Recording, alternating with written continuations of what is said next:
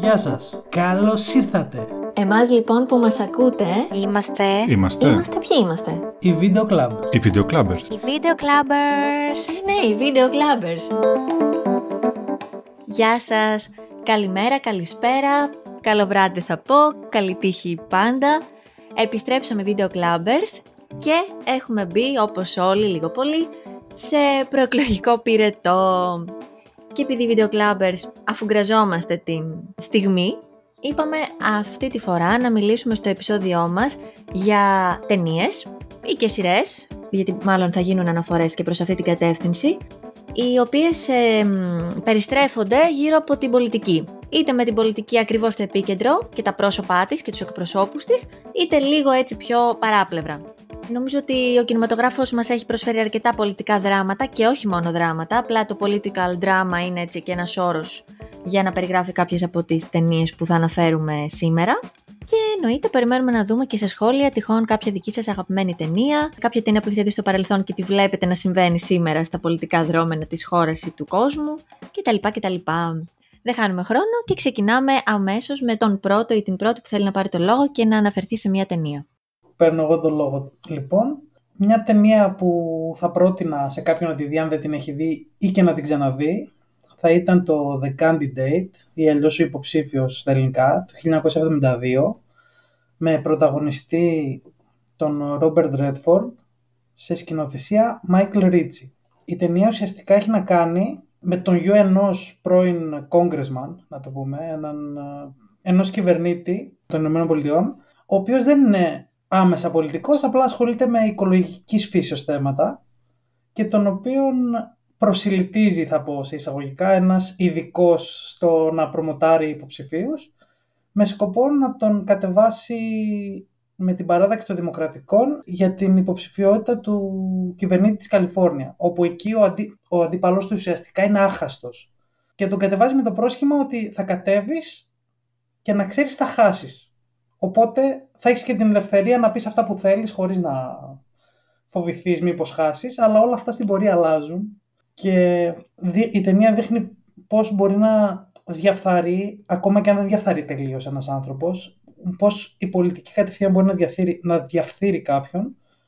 Δυστυχώς η ταινία είναι πάρα πολύ επίκαιρη, γιατί όταν βλέπεις τώρα μια ταινία του 1972 και γίνεται αναφορά στο δικαίωμα των γυναικών στην άμβλωση και το 2023 συνεχίζουμε να μιλάμε για αυτό το πράγμα, μου φαίνεται ότι κάτι έχουμε κάνει πολύ λάθος όλα αυτά τα χρόνια, γιατί πόσα είναι, 50 χρόνια πριν η ταινία; Το 72... 51 Ναι, χρόνια. 51 χρόνια πριν. Μα ήταν σαν να βλέπω μια ταινία του σήμερα που αν δεν ε, ξέραμε ότι αυτά τα γεγονότα της ταινίας ήταν πραγματικά, αυτά που αναφέρονταν τέλος πάντων, γιατί προσπαθούσε να περάσει τα μηνύματά της ταινία, θα λέγαμε ότι ήταν μια ταινία σημερινή μυθοπλασία που θα ανέφερε τυχαία γεγονότα όπως τυχαίους πολέμους και τυχαία ζητήματα ανθρωπίνων δικαιωμάτων και οικολογίας, τα οποία όμως δυστυχώς είναι- ήταν όλα αληθινά και παραμένουν μέχρι σήμερα. Οπότε θεωρώ ότι είναι μια πολύ καλή πρόταση για να, μπαίνει, να μπει κάποιος στο κλίμα των εκλογών. Είναι και σε σκηνοθεσία, Redford. Όχι, όχι. Δεν είναι σε σκηνοθεσία Redford. Είναι σε σκηνοθεσία Michael Ritchie, αλλά νομίζω ότι επειδή την είδα χθες την ταινία, στην αρχή έγραφε ε, Ritchie and the Redford Production, οπότε μάλλον είναι και οι δυο στο production. Μάλλον είναι... Στη παραγωγή, ναι, ναι, ναι. Νομίζω ο Redford αρ- αρκετά πιο μετά ξεκίνησε να σκηνοθετεί. Ωστόσο, όντως είναι μια πολύ καλή πρόταση, νομίζω ειδικά για τους ε, ανθρώπους που, που αγαπούν το Redford, αλλά έχουν δει την πιο γνωστή ταινία μάλλον που αφορά την πολιτική, το Όλοι οι άνθρωποι του Πρόεδρου, το οποίο γυρίστηκε τέσσερα χρόνια αργότερα από το 1972 και στην οποία ο Redford βρίσκεται στην άλλη μεριά καθώς ε, παίζει έναν δημοσιογράφο που ερευνά τα πρωθυπουργικά, μάλλον τα προεδρικά σκάνδαλα της εποχής. και το οποίο βασίζεται σε αληθινά γεγονότα. Α πούμε, η ταινία εξιστορεί μια πραγματική ιστορία. Το Όλοι οι άνθρωποι του Προέδρου δεν είναι μυθοπλασία και δείχνει πώς πρέπει να κινούνται κατά κάποιο τρόπο οι δημοσιογράφοι όταν βλέπουν κάποιο πολιτικό σκάνδαλο να υπάρχει γύρω τους. Ναι, γενικά τα σκάνδαλα πρωταγωνιστούν σε ταινίες που αφορούν την πολιτική και δει τις εκλογές. Και μάλιστα, όπως βλέπουμε και στην πολιτική σκηνή της χώρας μας, ε, τα σκάνδαλα από κάθε μεριά πρωταγωνιστούν και στις ατζέντες των κομμάτων. Και σκάνε στις εκλογές, χωρίς να θέλω να πω οτιδήποτε ότι δεν ισχύουν, αλλά υπάρχουν πράγματα τα οποία κρατιούνται και λίγο πριν τις εκλογές χρησιμοποιούνται ως μοχλός πίεσης, ε, εντυπώσεων κτλ. Το έχουμε δει να συμβαίνει. Να πάρω πάσα λοιπόν, αφού μιλάμε για σκάνδαλα, ε, για την ταινία που θα προτείνω εγώ. Δεν ξέρω αν την ξέρετε και αν την έχετε δει, δεν είναι από τις πλέον δημοφιλείς και γνωστές. Έχει κάνει αίσθηση βέβαια. Είναι η Αντιπρόεδρος, έτσι λέγεται η ελληνική της απόδοση, The Contender, μια ταινία του 2000 σε σενάριο και σκηνοθεσία του Ροντ Λάρι ή Λούρι. Πρωταγωνιστεί ως αντιπρόεδρος, γιατί μιλάμε για γυναίκα, η Τζόαν Άλεν. Το σενάριο γράφτηκε πάνω της και ο Γκάρι Όλτμαν, συμπροταγωνιστής της, και ο Τζεφ Μπρίτζης, συμπροταγωνιστής επίσης στο ρόλο του Προέδρου των Ηνωμένων Πολιτειών, είπαν ότι θα παίξουν μόνο εάν η Τζοαν Άλεν πρωταγωνιστήσει και είναι μαζί του στο cast. Παρ' όλα αυτά, ο Γκάρι Όλντμαν είναι πρώτο όνομα στους τίτλους, παρά το γεγονός ότι δεν είναι ο βασικός ρόλος της ταινίας, για να το πούμε και αυτό. Στο story, λοιπόν, πολύ πολύ γρήγορα, είναι η Lane Hanson, γερουσιαστής, η οποία προτείνεται για αντιπρόεδρο στη θέση του αντιπροέδρου, ο οποίος αποβιώνει. Ε, δηλαδή τον προηγούμενο κάτοχο του αξιώματος. Επιβεβαιώνει ότι πράγματι θα αναλάβει αυτή τη θέση, ότι δέχεται με χαρά την πρόταση που της γίνεται και ο βασικός αντιπαλός της, ο οποίος θα έπαιρνε τη θέση αν δεν ήταν εκείνη, είναι ο Γκάρι Όλτμαν, ο χαρακτήρας του, ο οποίος αποφασίζει να της κάνει τη ζωή πάρα πολύ δύσκολη, με αποτέλεσμα να πέσει θύμα μιας άγριας επίθεσης που αφορά την προσωπική της ζωή και συγκεκριμένα ένα σκάνδαλο σεξουαλικού χαρακτήρα. Στα φοιτητικά της χρόνια λοιπόν κυκλοφορεί ένα βίντεο το οποίο φαίνεται να απεικονίζει τη συγκεκριμένη σε ερωτικές περιπτύξεις με κάποιους συμφοιτητές και αυτό μάλιστα αφήνουν να εννοηθεί ότι μπορεί να έγινε επιπληρωμή, ότι γινόταν συχνά, ότι γινόταν με πολλά άτομα κτλ. Δηλαδή ότι είχε μια ταραχώδη ερωτική ζωή κατά τη διάρκεια των φοιτητικών της χρόνων. Στο μεταξύ είναι μια προσωπικότητα η συγκεκριμένη, πολύ δυναμική, χτυπάνε κι άλλο την προσωπική τη ζωή γιατί ο σύντροφός της και μετέπειτα σύζυγός της ήταν ο γραμματέας της, ο οποίος ήταν παντρεμένος όταν την γνώρισε και χώρισε λόγω εκείνης. Οπότε γενικά, ανεξάρτητα από τις πολιτικές της δυνατότητες, το πόσο φωτισμένη φαίνεται να είναι ως πολιτικός και το τι πράγματα θέλει να κάνει, οι αντίπαλοι εστιάζουν σε αυτά τα κομμάτια και δεν κάνω spoiler για το αν είναι αληθή ή όχι, πώς θα την αντιμετωπίσει. Η ταινία λοιπόν, πέρα από το τι βλέπουμε να γίνεται, πώς η λάσπη πετάνει οι αντίπαλοι ψάχνοντας ε, διακαώς να βρούνε μελανά σημεία στην προσωπική ζωή κάποιου, μπορούμε να συζητήσουμε βέβαια αν, αυτό πιστεύουμε ότι πρέπει να επηρεάζει ή όχι, θα δούμε το πώς αποφασίζει να αντιμετωπίσει αυτές τις ε, επιθέσεις η συγκεκριμένη. Και για μένα αυτό είναι και το πιο ενδιαφέρον της ταινίας. Η συγκεκριμένη προτάθηκε και για Όσκαρ, η ερμηνεία της ήταν καταπληκτική και μου άρεσε πάρα πολύ το πώς το προσέγγισε το θέμα η ταινία. Μου άρεσε ότι ήταν γυναίκα και γενικά μου άφησε πολύ θετικές εντυπώσεις. Αυτή είναι έτσι η δική μου πρόταση και την είδα και σχετικά πρόσφατα και τυχαία. Έψαχνα σε μια πλατφόρμα, το είχα συζητήσει τότε και με την Ελένη, γιατί της είχα πει ότι θα της αρέσει αν τη δει, είμαι σίγουρη. Να πάρω πάσα κι εγώ αντίστοιχα από την Ηρώ, μιας και αναφέρθηκε σε γυναίκα, γιατί και η πρωταγωνίστρια της ταινίας που επέλεξα είναι γυναίκα και η σκηνοθέτητα της ταινίας είναι γυναίκα. Και επιτρέψτε μου να σας πάω λίγο πιο πίσω, όταν δεν είχαμε δημοκρατία, όταν οι εποχές ήταν πολύ διαφορετικές και σε όλη την Ευρώπη επικρατούσε βασιλεία. Μιλάμε για την ταινία Μαρία Ντουανέτα τη Σοφία Κόπολα. Είναι μια ταινία η οποία δεν μπορούμε, με την οποία δεν μπορούμε να ταυτιστούμε εύκολα, καθώς αναφέρεται σε ένα παρελθόν το οποίο δεν έχουμε ζήσει και μόνο από αφηγήσεις και ιστορία έχουμε γνωρίσει. Παρ' όλα αυτά, Καταρχάς την επιλέγω γιατί αισθητικά μου άρεσε πάρα πολύ. Είναι στημένη με τέτοιο τρόπο που τα χρώματα είναι πάρα πολύ έντονα, υπάρχουν πάρα πολλές λεπτομέρειες, εκπέμπει το στυλ μπαρόκ, το οποίο επικρατούσε εκείνη την εποχή, δηλαδή υπερβολικά πολλά πράγματα σε σημείο χιδαίο, γιατί την ίδια στιγμή που στο παλάτι υπήρχε αυτό το στυλ, οι άνθρωποι έξω στη Γαλλία, στο Παρίσι πεινούσαν. Όλο αυτό η Κόπολα με πρωταγωνίστρια την Kirsten Dunst το περνάει πάρα πολύ στην οθόνη και πέρα από το αισθητικό καλλιτεχνικό κομμάτι, το οποίο μου άρεσε πάρα πολύ, σίγουρα μπορούμε να κάνουμε κάποιες ε, αναφορές στο σήμερα, γιατί μοιάζει να κάποιοι άνθρωποι να βλέπουν από ψηλά κάποια πράγματα. Η καθημερινότητά μας είναι πολύ διαφορετική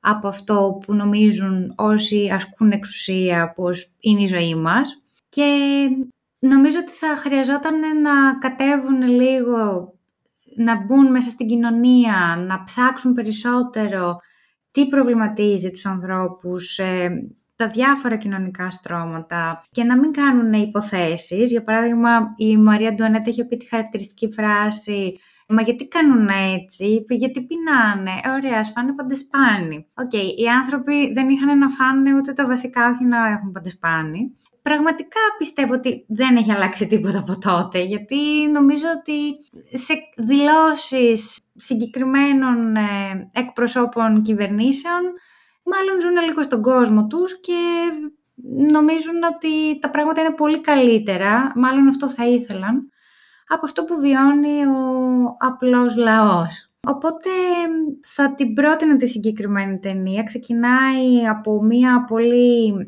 εφηβική και αθώα ηλικία που η Μαρία Ντουανέτα γνωρίζει και παντρεύεται τον Λουδοβίκο, τον 16ο.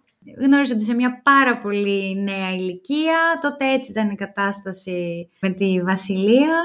Αυτή φαίνεται ότι εξαντλεί όλα, όλες τις δυνατότητες, όλο τον πλούτο που υπάρχει κάνοντας υπερβολές και στο τέλος το είναι γνωστό ότι οδηγούνται στην ε, κιλοτίνα. Από περιέργεια, η περίφημη φράση που ανέφερες και εσύ υπάρχει στην ταινία, αν και δεν υπάρχει λόγος να υπάρχει απαραίτητα. Ε, δεν το θυμάμαι, την είχα δει πριν πολλά χρόνια. Εντάξει. Θα πω ψέματα από ό,τι το θυμάμαι, οπότε καλύτερα να μην το πω. Και δεν είσαι πολιτικός, οπότε μην το πεις. Ναι. Εντάξει, ούτε η Μαρία Αντουανέτα ήταν προφανώς πολιτικός.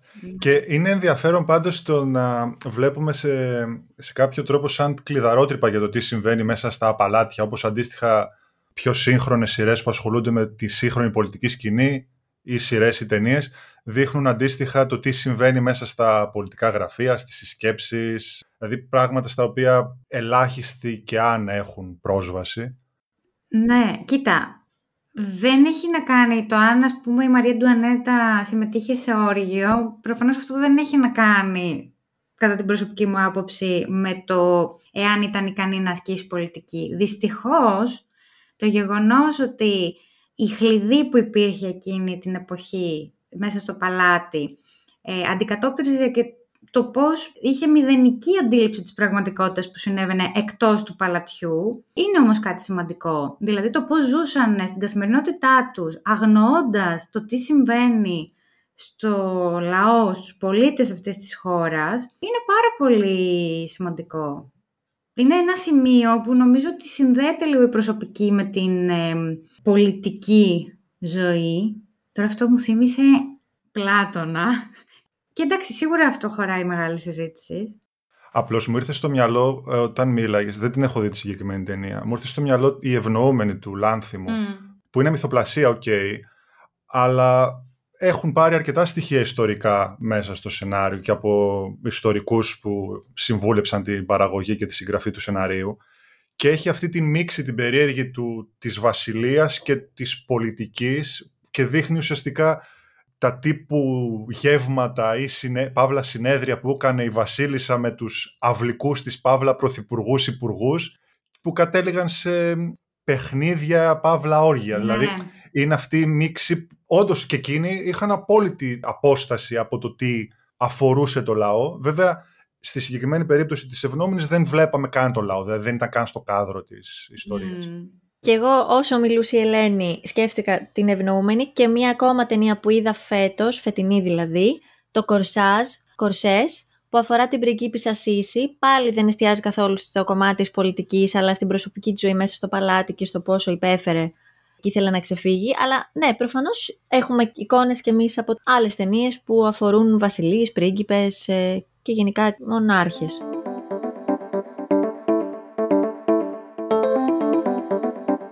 να φτάσουμε λίγο στο σήμερα και σε κάτι πιο σύγχρονο, αν θες, Ελένη. Ένα ακόμα που θα ήθελα να αναφέρω για να μπορούμε να συσχετιστούμε όσοι ακούσουμε αυτό το podcast και το σήμερα είναι το House of Cards που δεν είναι ταινία, είναι σειρά. Είχε ξεκινήσει το 2013 και τελείωσε το 2018. Έξι σεζόν αν δεν κάνω λάθος. Αλλά κάνω ότι η τελευταία δεν υπήρξε ποτέ. Ναι, έξι σεζόν. Για μένα ήταν μια απογοήτευση. Ο λόγος που την αναφέρω εδώ είναι γιατί πραγματικά άλλαξε πολύ τον τρόπο που βλέπω κάποια πράγματα όσον αφορά στην πολιτική. Με έκανε λίγο πιο υποψιασμένη, συνέδεσα στο μυαλό μου κάποια πράγματα τα οποία μπορεί να είχα ακούσει από ειδήσει στο παρελθόν, κάπως σαν να μου φαίνονταν λίγο πλέον πιο εύκολα και πιο ξεκάθαρα. Να αναφέρουμε εδώ ότι πρωταγωνιστής είναι ο Kevin Spacey. Έχουμε ξανακάνει συζήτηση για τον Kevin Spacey στο παρελθόν με το American Beauty Γνωρίζουμε ότι έχουν υπάρξει καταγγελίες εις βάρος του για βιασμό. Πριν γίνει αυτό γνωστό, είχε ήδη ξεκινήσει η σειρά και μέτρα για αρκετές σεζόν. Την τελευταία σεζόν, επομένως, απομακρύνθηκε από την παραγωγή και ολοκληρώθηκε η σειρά χωρίς αυτόν.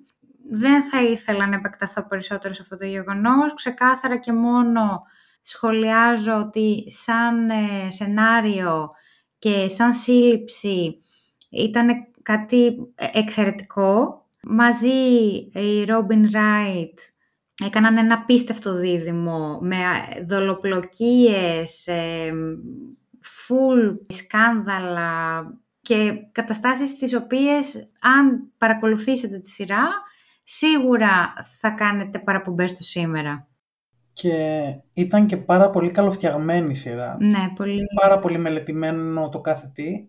Μέχρι και τα ονόματά τους ήταν... Ας πούμε και το όνομα του πρωταγωνιστή σου έμενε. Ήταν τόσο... Φρανκ και Κλέρ. λίγο στο μάτι, αλλά όταν το βλέπεις και σκεφτόσουν ότι αυτά μήπως γίνονται και στην πραγματικότητα, λίγο σε έπιανε ένα... Ναι. κάτι μέσα σου λίγο ήταν από τις βασικές σειρές που συνετέλεσε στο να εδραιωθεί το Netflix, σωστά; Ήταν από τις πρώτες σειρές ναι, ναι. στην οποία έκανε παραγωγή διανομή; Νομίζω αυτό και το Stranger Things ήταν τα μεγάλα του όπλα τότε. Ναι, Ίσως να ήταν και πριν από το Stranger Things το συγκεκριμένο, δεν θυμάμαι. Ναι, ήταν ένα από τα δυνατά χαρτιά του Netflix. Και αν δεν κάνω λάθος ήταν στην παραγωγή και σε κάποια επεισόδια σκηνοθέτης ο David Fincher, οπότε έπαιξε και αυτό το ρόλο του. Ε, βέβαια, λίγο... Φίτσερ τώρα και να μην το αναφέρουμε. Ναι, αυτό να τα λέμε όμως. Αυτά να τα λέμε. Γιατί δεν τα λέμε συχνά; Ναι, ναι, ναι.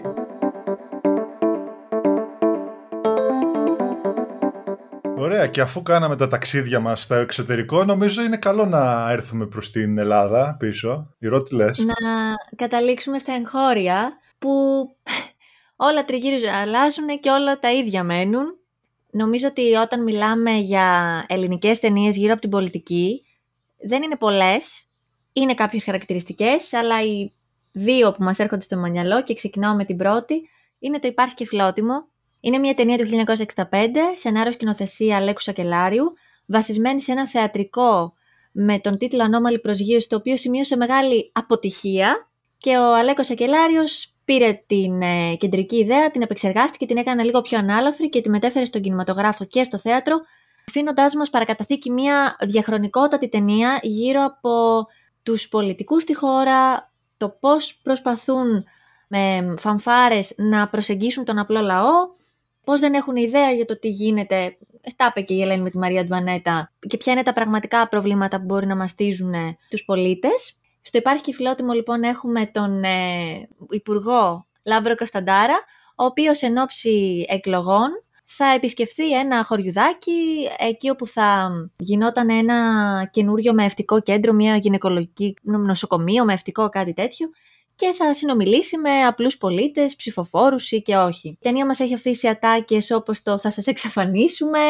τις ε, μούτζες προς πάσα κατεύθυνση και τους πολιτικούς και τον Υπουργό συγκεκριμένα και γενικότερα είναι μία νομίζω από τις πιο αγαπημένες μου ταινίες, όποτε τη δω δυστυχώς θα γελάσω, πάντα θα αφήσω το τηλεκοντρόλ στο κανάλι που την προβάλλει. Και νομίζω ότι παρά το γεγονός ότι ήταν στη δωδεκάδα τότε, δεν ήταν καν στις πρώτες στις πρακτικές του 65 γιατί είχαμε την κόρη μου τη σοσιαλίστρια, αν και έχει και αυτό μια πολιτική αστείευομαι χρειά, έχει μείνει νομίζω κλασική, διαχρονική και πάλι θα τη δούμε σε λίγες μέρες. Ναι και δυστυχώς είναι από τις ταινίες που έχει οδηγήσει, έχει καλλιεργήσει ουσιαστικά την αντίληψη ότι όλη η πολιτική είναι λαμόγια, που διαφωνώ με αυτό. Προφανώς υπάρχουν πολιτικοί που είναι λαμόγια και πολιτικοί που εκμεταλλεύονται καταστάσεις και για ψηφοθυρικούς λόγους, αλλά ε, επειδή αναφέρθηκε στις μούτζες κυρίως μου ήρθε και μου ήρθε η σκηνή από διαδηλωτές μπροστά από τη Βουλή να μουτζώνουν τη Βουλή και τους πολιτικούς. Νομίζω ότι στον κινηματογράφο, στον ελληνικό, ειδικά εκείνων των, των χρόνων, υπήρχε μια απόλυτη απαξίωση της πολιτικής, η οποία τέριαζε και στο κλίμα της εποχής, που ήταν λίγο ανάκατα. Είχαμε ακόμα βασιλευωμένη δημοκρατία, αν και πιο πολύ προς το βασιλευωμένη ήμασταν εκείνη την περίοδο, παρά προς το δημοκρατία, ώστε να φύγει λίγα αργότερα, έφυγε τελείως το δημοκρατία και ξένιασαν. Νομίζω ότι σε αυτό το κλίμα πάντως μπορούμε να πάμε και δύο-τρεις μήνες αργότερα, όταν κυκλοφόρησε το Τζένι Τζένι, φεύγουμε από το ασπρόμαυρο του Μαυρογιαλούρου και πάμε στο έγχρωμο της ε, Τζένις Καρέζη, όπου πάλι έχουμε τον Λάμπρο Κωνσταντάρα, ο οποίος όμως αυτή τη φορά επιλέγει να είναι από πίσω, να είναι ο αχυράνθρωπος, μάλλον είναι αυτός που κινεί τα νήματα. Ναι, δεν είναι ο αχυράνθρωπος. Επιλέγει ως αχυράνθρωπο τον ανιψιό του, ο οποίος είναι άρτι αφιχθείς από το εξωτερικό. Δεν θυμάμαι τι είχε σπουδάσει. Κάτι με ναυτιλιακά πιθανολογώ. Ο χρηματοδότης της καμπάνιας ολόκληρης, ο, ο θείος του. Ο διοργανωτής, ο τα πάντα Ναι. ήταν. Τα πάντα, τα πάντα. Αυτός. Ναι. Αλλά στο νησί, στις Πέτσες εν προκειμένου, όπου εξελίσσεται η ιστορία, κυριαρχεί ο Γκόρτσος μέσω του Σκούταρη, του Κοσμά του Σκούταρη, ο οποίος είναι κάποιος μακρινός αδερφός, μάλλον του χαρακτήρα που παίζει ο Παπαγιανόπουλος στην ταινία, στο Υπάρχει και φιλότιμο πριν. Τώρα έχουμε μια άλλη εκδοχή του ίδιου χαρακτήρα του κομματάρχη, ο οποίος έχει μια πολύ όμορφη και σπουδαγμένη κόρη, η οποία είναι το κλειδί με το οποίο ο πλούσιος θείος αποφασίζει να ξεκλειδώσει το γρίφο αυτό των εκλογών. Έχουμε ένα λευκό γάμο, έχουμε διάφορα σκάνδαλα πέρα δόθε. Gangsters που έκαναν το Ναι, ναι, γάμος. απ' όλα. Ψεύτικους παπάδες, έχουμε απίστευτα ζεμπέκικα, έχουμε πιωτά, έχουμε απ' όλα. Οι εκλογές είναι λίγο πολύ στο φόντο, συμβαίνουν και η ζωή συνεχίζεται. Και έχουμε αυτό το πάρα πολύ ενδιαφέρον αμόρε μεταξύ της Τζέννης και του, Άντρεα του Μπάρκουλη. Ανδρέα. Με εκείνες τις βουτιές ε, στην ε, σπηλιά της Νεράιδας, ώστε να βγει αγόρι. Τι ήταν, κάτι τέτοιο δεν ήταν. Ναι. γιατί έχουμε σπηλιές με μαγικές ιδιότητες. Αλλά έχει βγάζει μια πολύ γλυκύτητα αυτή η ταινία, ακόμα και τώρα νομίζω. Ειδικά ο χαρακτήρας του Παπαγιανόπουλου, έχω την αίσθηση αυτή, ήταν σκληρός κομματάρχης, ήταν ε, έτσι κομματόσκυλο, αλλά εκείνες τις στιγμές που έκανε το σταυρό του, τις έχω στο μυαλό μου και πραγματικά μου βγάζει αυτή την απόλυτη συμπάθεια για ανθρώπους που πιστεύουν βαθιά σε κάποια ανώτερη δύναμη και ταυτόχρονα αγαπούν, αγαπούν πραγματικά τους δικούς τους. Δηλαδή μπορεί ο άνθρωπος αυτός να είχε τόσα κακά, αλλά η αγάπη που είχε για την, για την κόρη του ήταν πραγματικά έτσι τόσο αγνή και όσο συντηρητικός ήταν σε όλα τα άλλα, σε αυτή ήταν τόσο πρωτοποριακός απέναντί της. Ε, Νομίζω αυτή, αυτή η γλυκύτητα είναι που την σώζει την ταινία. Την κάνει ακόμα και τώρα για μένα να είναι έτσι αξιόλογη και αξιοπρόσεκτη. Και για να αναφέρουμε το κομματικό, στην ουσία είδαμε πώς μπορούσαν οι δυνατοί του νησιού να οδηγήσουν τους ψηφοφόρους από τη μία στην εντελώς άλλη κατεύθυνση, πολύ απλά και αυτό είναι και το, το θέμα με το πολιτικό. Όταν ο Σκούταρης άλλαξε γνώμη, τον ρώταγαν οι ψηφοφόροι τώρα γιατί να ψηφίσουμε το Μαντά, δηλαδή, ενώ πριν μας έλεγε τον Κόρτσο; Ε, λέει, αυτά μου έλεγε ο Κόρτσος, αυτά σας έλεγα. Δηλαδή, είναι απλά ο μεσάζοντας, δεν έχει αυτός ε, εξουσία η δύναμη. Αυτό ισχύει στις μικρές κοινωνίες πάντως, να το ξέρεις. Κάτι έχει πάρει ταυτή μου. Επειδή ζω στην επαρχία, ισχύει σε πολύ μεγάλο βαθμό αυτό που δείχνει η ταινία. Κάνουν κουμάντο τα σόγια. Δεν κάνει κουμάντο τόσο το, τα πολιτικά πιστεύω και όλα τα υπόλοιπα. Δηλαδή τα σόγια κάνουν κουμάντο μόνο στις μικρές κοινωνίες στη χώρα μας; Όχι. Α, γιατί εγώ έχω μια τελώς διαφορετική αίσθηση. Όχι. Σόγια κάνουν γενικότερα. Απλά εννοώ το τόσο έντονο στοιχείο που δείχνει η ταινία. Αδέρφια να μην μιλούνται, τέτοια πράγματα είναι. Γίνεται ο χαμός στην επαρχία. Στις πόλεις δεν είναι, δεν είναι τόσο κα, καφενιακός ρε παιδί μου αυτός ο διαπληκτισμός, κατάλαβες; Αυτό εννοώ. Και η ζωή συνεχίζεται, πηγαίνετε να ψηφίσετε. Ακριβώς, σας μείνουμε με αυτό που λέει η Ελένη. Ο καθένας να αναλάβει την ευθύνη που τον αναλογεί ως ψηφοφόρος πολίτης κτλ. Και, και να πάει να ψηφίσει ό,τι επιθυμεί και κρίνει ως πιο κατάλληλο και για τον εαυτό του σωστό. Μάλιστα. Οπότε, καλή ψήφο. και καλά ξεμπερδέματα. Ε, αυτό ακριβώς. Γεια σας. Γεια σας. Γεια σας. Γεια σας.